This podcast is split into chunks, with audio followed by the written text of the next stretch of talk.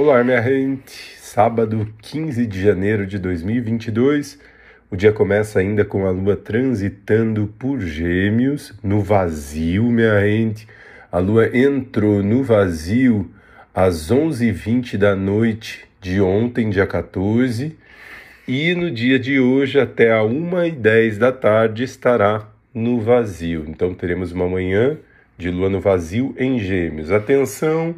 Aos aspectos mentais, à força da comunicação. Mercúrio já está retrogradando, que pode trazer um pouco ainda de mais de, de confusão na forma da, que a gente comunica, o recado que a gente dá. Então, traga intenção para aquilo que você está comunicando.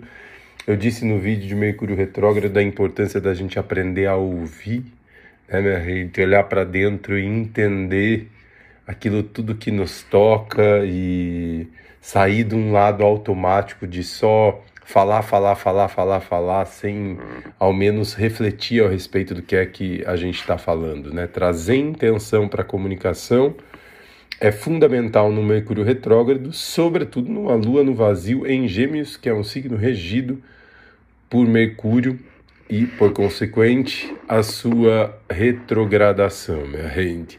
A partir da 1h10 da tarde, 1h11, a lua vai para Câncer, um signo de nutrição, um signo cardinal também, gente, do elemento água, que fala sobre as emoções. Uh, a lua estando em casa é a lua estando no seu domicílio, então é um momento em que a, a gente se sente mais em casa para expressar essas emoções. E hoje tem um trânsito muito positivo uh, da lua em Câncer, que é um trígono com Júpiter que está em peixes, minha rei, trazendo inspiração, um lugar meio família, talvez, sabe, de conectar com aquilo tudo que te nutre. Importante trazer presença sobre tudo isso.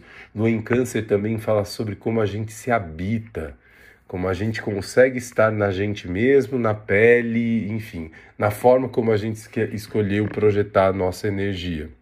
E isso tudo ganha um, um processo intuitivo aparecendo, porque Júpiter está em Peixes, que é um signo de sutileza e de reflexão também, minha gente. Vocês não aguentam mais falar de movimento reflexivo, mas, reflexivo, mas mais uma vez aí está. Também vale importar, importa a gente falar que no dia 17, na segunda-feira, a lua fica cheia em Câncer. Então já vamos sentindo a partir desse sábado à tarde uma energia que vai ganhando mais luz e vai encontrar o seu ápice energético emocional em casa. Lua no seu domicílio se opondo ao Sol em Capricórnio. Isso acontece na segunda-feira, mas a gente já começa a sentir essa energia ganhando força.